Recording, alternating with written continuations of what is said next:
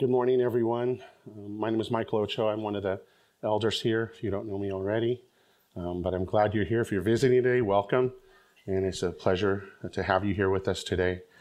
Um, today, we're going to be preaching, I'll be preaching, and we'll be looking at uh, a passage from Luke, uh, chapter 23, verses 26 through 43.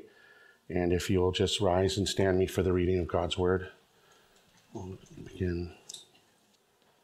This is a passage about the crucifixion of our Lord Jesus Christ.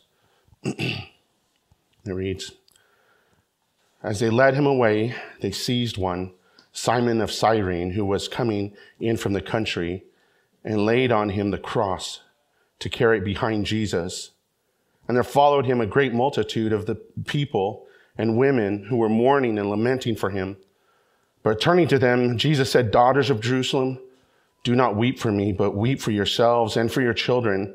For behold, the days are coming when they will say, Blessed are the barren and the wombs that never bore and the breasts that never nursed. Then they'll begin to say to the mountains, Fall on us, and to the hills, Cover us. For if they do these things when the wood is green, what will happen when it's dry? Two others who were criminals were led away to be put to death with him. And when they came to the place that is the skull, there they crucified him and the criminals, one on his right and the other on his left. And Jesus said, Father, forgive them, for they know not what they do. And they cast lots to divide his garments. And the people stood by watching, but the ruler scoffed at him, saying, He saved others. Let him save himself if he's the Christ of God, the chosen one. The soldiers also mocked him coming up and offering him sour wine and saying, If you are the king of the Jews, save yourself. There was also an inscription over him, This is the king of the Jews. One of the criminals who were hanged railed at him, saying, Are you not the Christ? Save yourself and us. But the other rebuked him, saying, Do you not fear God, since you are under the same sentence of condemnation? We, and we indeed justly, for we are receiving the due reward of our deeds, but this man has done nothing wrong. And he said, Jesus, remember me when you come into your kingdom. And he said to him, Truly I say to you, today you will be with me in paradise. This is the reading of God's word. You may be seated.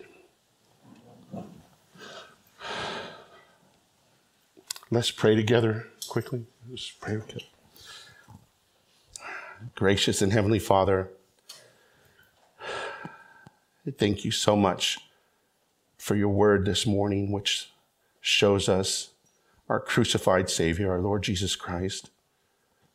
Father, in the midst of being broken and bloodied, crucified, still at work saving sinners. I pray you help us, Father, with this message that as we look into it, we would see your glory. We would see the glory of the Son, and we'd see your amazing love. I pray and ask this in Christ's name. Amen. All right. So, when I was preparing this message, my kids were asking, they said, Dad, are you going to share any hunting stories in this story? I was like, I told him, I said, well, I will share one. And it only relates to how nervous I am in front of you all right now. And that's, this is, I'd rather be facing a charging bear than to be up here. And that's a true story. But on a serious note, this is our passage for today, and our text today is probably one of the most well known passages for people who are on their deathbed, people who maybe who have lived a life of sin, lived a life apart from God, maybe even hardness of heart, rejecting God, maybe even having relatives around them, people that have shared the gospel with them and have resisted. And then, but yet people who are moments away from dying have an opportunity to believe and trust in Christ. Even if they're beyond speaking words and praying a prayer, to believe on Christ. Even the thoughts could save them. A repentant heart, even in those last minutes, are able to save them. And these are often people who live a life and up to that point have nothing good or commendable to be credited to their account. Nothing like a righteous life. And yet, what, here's what we see today as well is this thief on a cross who, up to this point, had that same kind of life. Not a good life, but a life as a criminal. And we also see another man who's also unrecognizable, bloodied, tortured, mocked, ridiculed, spit upon, naked, crucified, and dying, a rabbi from Nazareth who claimed to be the Son of God. And people often look at this time on their deathbed, this whole time apart from God, and rejecting Him, like I said, without hope. Yet this passage indeed delivers that hope. A God in front of desperately needing sinner, offering a glimmer of hope, eternal life, and peace with Him. I believe this passage also offers incredible hope and promise for those among us who are full of life, vibrant health, even in the prime of their life, yet lost today, still weary in darkness, hopeless and alone apart from God. Maybe even imprisoned and trapped in addiction, like I once was, without hope. Maybe just like me at the lowest point in my life, a wretch, wicked, rebellious, and a declared enemy of God, feeling beyond any hope whatsoever, even seeing it as impossible that God, this God, this Christ, and his work on this cross could even apply to me. Even more, this passage and others that we will visit today will reveal precious and glorious, rock solid promises and incredible hope and joy for us who have believed and have placed our faith and hope in Christ. So let's look at this together. Today I'm going to be really focusing only on a handful of verses, and that's verses 39 through 43. First is we're going to be looking at is an incredible plea of faith from verses 39 through 40 as we see that these two thieves that were placed on Jesus' sides, one on the right and one on the left, excuse me, opposite sides here. and they're called criminals. In our, in our English Standard Version, they're called criminals. In the King James Version, they're, they're called thieves or malefactors. Um, and when we look at this, these were not just, people don't usually get executed just because they're criminals. These were most likely uh, very hardened criminals, lifelong criminals. And maybe like today, what we would consider to be robbers or extortioners, kidnappers, drug dealers, um, murderers, human traffickers, or worse. Not much detail is given in, in Scripture for us about who these men might be or who they were. Now, there's traditional writings that do give even names for these thieves, um, but they're not as reliable as what we have in Scripture. And I think that may be in, even intentional, intentional when I consider myself. That, you know, to know too much about them might somehow we feel like, oh, maybe I'm better than that guy. I'm not as bad as that thief. But these were criminals, sinners, like all of us here today. And that's in verse 32. We see that they were placed on either side. In verse 39, we see these criminals actually beginning to speak. Now, mind you, their situation was grave. They both were being crucified with Jesus Christ. Our Lord Jesus Christ was, cruci- was crucified, and his torture was way beyond the extent that these criminals were tortured. Jesus Christ, his beatings began the night that he was betrayed in the garden in Gethsemane, and he was captured by the temple guards, and they began to beat him. They beat him after his interrogation and then the nighttime trial. He was then delivered over to Pilate for crucifixion. Pilate scourged him and returned him to Herod. Upon Herod saying, I, this is beyond me, Herod's men beat and mocked him as well and returned him back to Pilate. And then Pilate, at the final time when Jesus Christ was being about to be crucified, or he said, I want to set you free and I'll offer Barabbas instead you know, then people shouted, no, no, no, crucify him, crucify him. They wanted Jesus Christ, the Son of God, dead. So Pilate, willingly giving in to them, washed his hands and delivered Jesus to be scourged and beaten once again before being hung on the cross and crucified. So these thieves, as they're speaking as well, are nailed to the cross, and with every single breath and every word uttered, having to raise their bodies up and to expand their chest to take a breath so they can speak.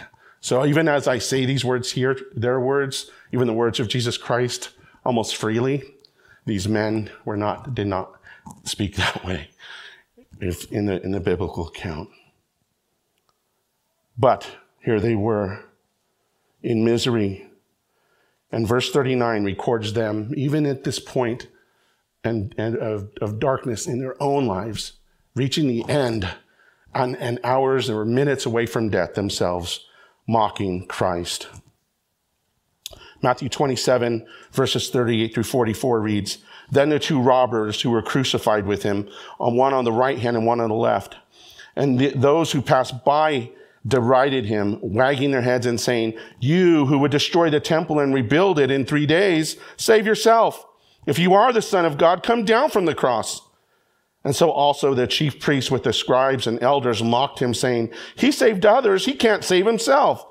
He's the king of Israel. Let him come down from that cross. We'll believe in him then. He trusts in God. Let God deliver him now, if he, de- if he desires him. For he said, I am the Son of God. And the robbers who were with him also reviled him in the same way. So we see in this passage from Matthew, one of the parallel gospel accounts, is that both the both thieves, both of them ridiculed and mocked Jesus Christ in the same way at this, at this very dark time. And what we see here is that this, this one thief says to Christ, Are you not the Christ? Save yourself and us. But, and we could look at that either way, but here the Bible says that he railed on Christ, trying to add the insult to injury when it comes to our Lord and Savior. And so, in spite of their saying, in spite of their pain, the rebellion and the darkness that they were in, even at this very moment, with hard hearts, comes to the surface. Regardless of their crime, they are both truly helpless, with no hope of rescue, condemned by man, and with no hope of righteousness, no hope of righteousness before holy God. No righteous accomplishments, nothing to point to as good to somehow declare that they didn't deserve to die this way or they didn't deserve this punishment. Both men were guilty of these crimes, but even in this very moment, in the worst condemnation, in their darkness and hopelessness, hatred, mocking, blaspheming, the suffering and bleeding crucified Lord Jesus Christ, the Son of the living God. And this is where our story takes a turn. In verses 40 through 41, read, But the other rebuked him, saying, Do not fear God, since you are under the same sentence of condemnation. And we indeed justly, for we are receiving the due reward of our deeds. But this man has done nothing wrong. Something incredible happens here. Something miraculous. Something that is almost impossible at this moment in time. This other criminal who was at one point just minutes ago, an hour ago, mocking the, or the Son of God hanging on the cross, mocking and ridiculing him the same way as everyone else that were surrounded, that surrounded the cross that day. This man offers an utter, incredible statement of rebuke to his fellow thief. And it starts out with, Do you not even fear God? Somehow, this thief had associated that this man on this tree, on this cross, had somehow, somehow the mocking of this man offends the God that people should fear, the holy and living God. How is it even possible to go from such seething hatred and mockery to seeing who this man really is on the cross and even seeing himself plainly deserving this condemnation of God, of being hung on a cross.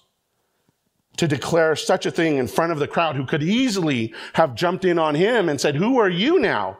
Who are you now saying, talking about this, this man being innocent? And they could easily have jumped in on him and, and, and added to his misery. The Bible doesn't record that though. But it's as suddenly as if this man who never feared God before in his life suddenly has eyes to see.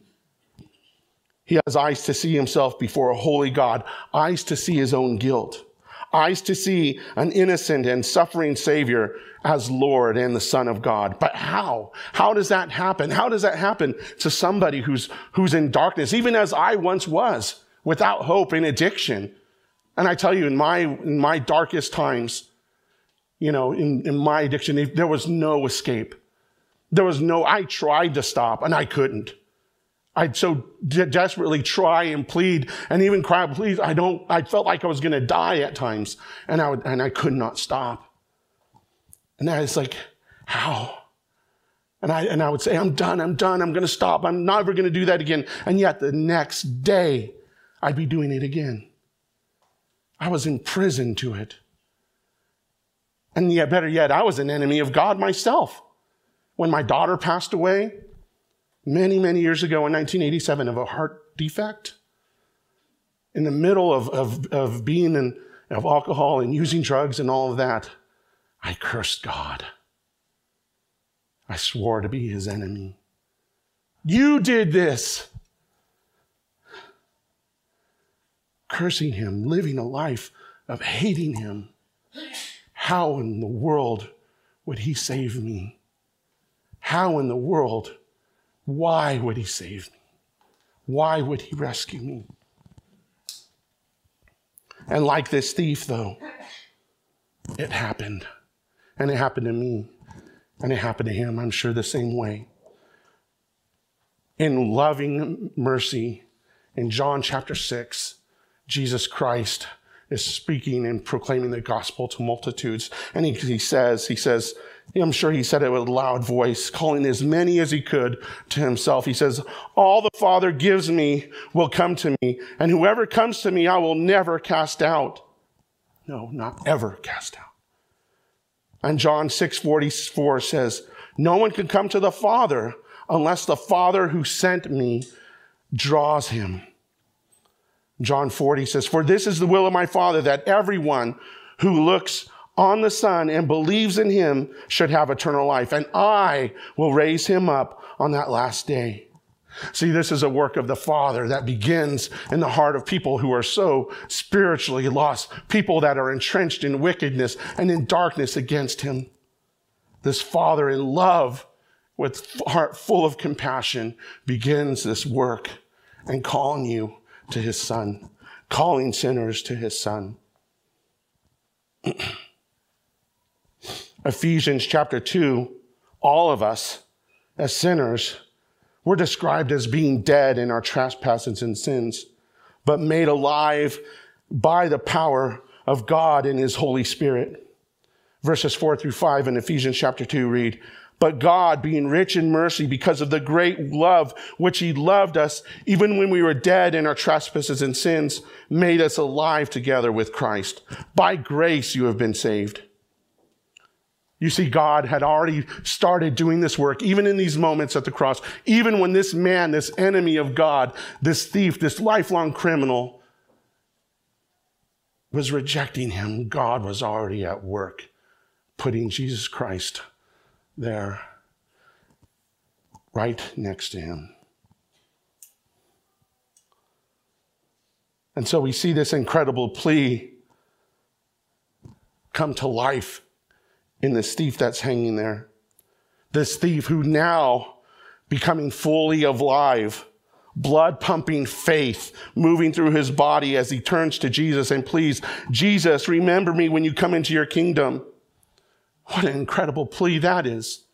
How is it possible when you look upon this beaten, bruised, bloody, and naked Savior on a cross next to you that you would even look at him and say, You have a kingdom? You? A kingdom that's better than this one? A kingdom that's more powerful than this one here that's crucifying you? Would you believe it?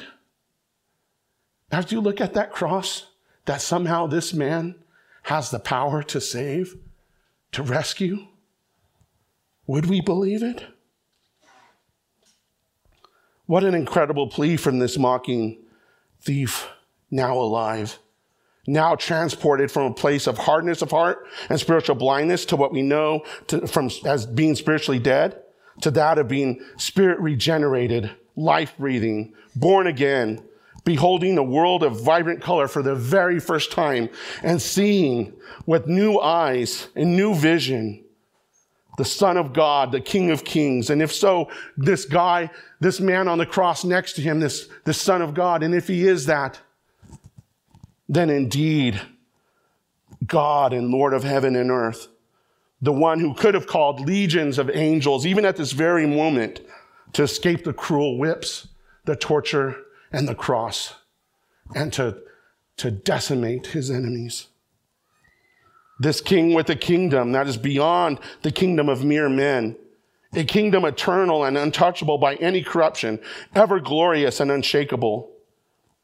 This thief somehow must have believed that the only way that this bloodied and tortured, dying Son of God could be on that cross if it was his purpose and his intention to suffer and die. He did not need to understand it or all of it, but just to believe and to plea and to call upon the name of the Lord. And he did just that. I love how the King James Version of this renders this passage. It says, And he said unto Jesus, Lord, remember me when thou comest into thy kingdom. Lord, this Lord on a cross. And now we have an incredible promise from the cross when we look at verse 43. Verse 43 reads, And he said to him, Truly I say to you, today you will be with me in paradise. What a shocking and amazing promise. What amazing grace and marvelous mercy.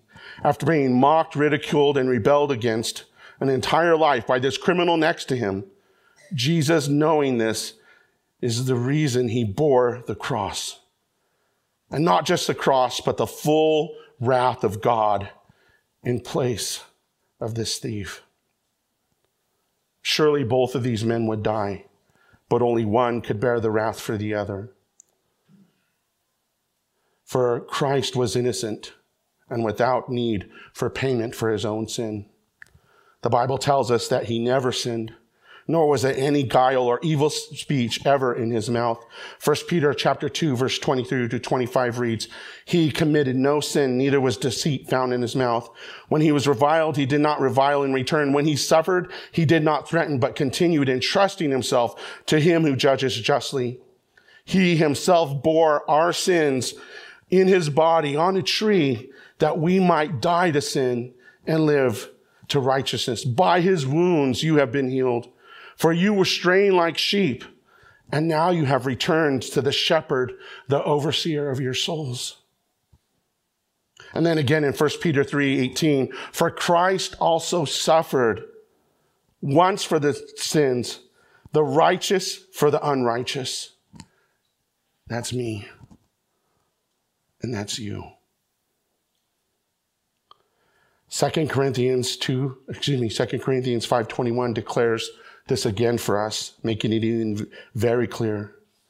It says, For our sake, he made him who knew no sin, so that in him we might become the righteousness of God. And even in full obedience to death, Philippians 2 8 reads, And being found in human form, he humbled himself by becoming obedient to the point of death, even death on a cross. This cross. Christ is the full substitution for sinners like me, like all of us who are entrenched in sin, or maybe like me, enslaved, enslaved to addiction, criminal, rebellious at heart, and also for the proud and self-righteous. Those, maybe even here today, who would somehow think that they can escape the full fiery wrath of God against sin by having a life of good works. Or maybe of just not being as bad as that other guy. But no, the Bible is clear. There's none righteous, no, not one. We have all sinned. We are all guilty, and we all have it coming. Romans 3:19 tells us, now we know what happens. Now we, excuse me, now we know what things soever the law saith, it saith to them who are under the law, that every mouth may be stopped and the whole world may become guilty before God. This promise made here to this desperate man who is empty without any meritorious accomplishment or good work, without hopes, without hope and minutes from certain death, is a rock solid guarantee to him and sinners like you and me who have placed our faith and hope in Jesus Christ. That at that appointed time, which should have resulted in instant wrath and fury of God, will instead be a place of his glorious love, grace, and a paradise, a heavenly place and abode of God of pleasures forevermore. 1 Corinthians 2 9 set reads, But as it is written, what no eye has seen, nor ear heard, nor heart of man imagined, what God has prepared for those who love him. And I can imagine quite a bit. Now with CGI, nowadays, I mean, some of my favorite books coming to life in just incredible ways. And, and but even beyond some of the most heavenly scenes that people and the greatest CGI creators can do, what God has prepared for us is even greater. So, what does that mean for us here today? For those of us who, like this thief, who have lived their whole life apart from God, who maybe even here today, who grew up in a church, hearing the same gospel message over and over again and just saying, ah, it's not the time. Or perhaps any of us who, whatever, regardless of our circumstance, have never placed their faith and hope in Christ. God's message to you is it's not too late. You're not too far gone. You're not beyond hope. No matter how lost you may feel, even at this moment, Jesus the Son of God on a cross, lovingly calls you to himself. Matthew 11, 28. Jesus calls and says, Come to me, all who labor and are heavy laden, and I will give you rest. And again, from back to John 6, 37, it says, All again, all the Father gives me will come to me, and whoever comes to me, I will never cast out. What a promise. If you come to him and if you believe in him and you trust in him, regardless of who you are, regardless of what you've done, he promises he won't cast you out. He'll never cast you out. That's his promise. And you may be thinking, well, what if, what if I fail tomorrow? What if I sin as soon as I leave church today? He'll never cast you out. His blood, his death on the cross pays for your past, your future, and even your present and your future sins. He'll never cast you out. Not ever. The Bible tells us in Romans 10 13, for whosoever shall call upon the name of the Lord shall be saved. God stands waiting, looking like the prodigal father, looking afar off for his lost child. Seeing his son in the distance, he leaps up unashamedly, gathering his clothes, leaping and jumping, running toward his son. Full speed, a heart full of compassion, mercy, and unfailing love for his child who's returned. His forgiving arms wide open, wrapping his repentant and prodigal tight in his arms, even before his son can open up his mouth and say, Dad, I'm sorry. He's already in the embrace, being covered with the kisses of the Father. That's our God. Will you, like this thief, like the prodigal, repent and turn to Christ and trust Him today? Will you believe and trust in Him as your only hope? He is calling for you, He's looking for you, He's waiting for you with arms wide open, full of love mercy, forgiveness, and promise. But what does this mean for us who've already placed our hope and faith in Christ? It means on that day and on that time that's coming for each one of us, at our last breath, what joyous assurance we have. Even joy, knowing what awaits as we break free the confines of this world into the pure and indescribable light of his glorious presence. To hear his voice speak those words that I know I don't deserve. Well done and welcome home. It also means that not just on that day, but that all the promises, all the promises of Christ are ours, all of them. And it's now, not for then, it's for now, and it's for today. His promise to never leave or forsake me, His presence with me always, even in the darkest moments, even when my legs and heart would crumble with grief. He's there. Even when the bottom falls out of my week, He is there. Even when you face whatever fear, whatever darkness is trying to bring you down, He is there. Even in depression and loss, tremendous loss, He is there. Nothing now can ever separate you from His love depression, failing health, failed parenting, failed or struggling marriage, crumbling finances, COVID, and even war. All of his promises are sure and rock solid for each one of us. Romans 8 1 says, There is now, therefore, no condemnation for those that are in Christ Jesus. Romans 8, chapter 31 through 39 says, what then shall we say to these things? If God is for us, who can be against us? He that did not spare his own son, but gave him up for us all, how will he not also with him graciously give us all things? Who shall bring any charge against God's elect? It is God who justifies. Who is to condemn? Jesus Christ is the one who died. And more than that, who was raised and who is now at the right hand of God, who indeed is interceding for us. Who shall separate us from the love of Christ? Shall tribulation or distress or persecution or famine or nakedness or danger or even a sword? As it is written, for your sake we are being killed all the day long, and we are regarded as sheep to be slaughtered. But no, in all these things we are more than conquerors through him who loved us.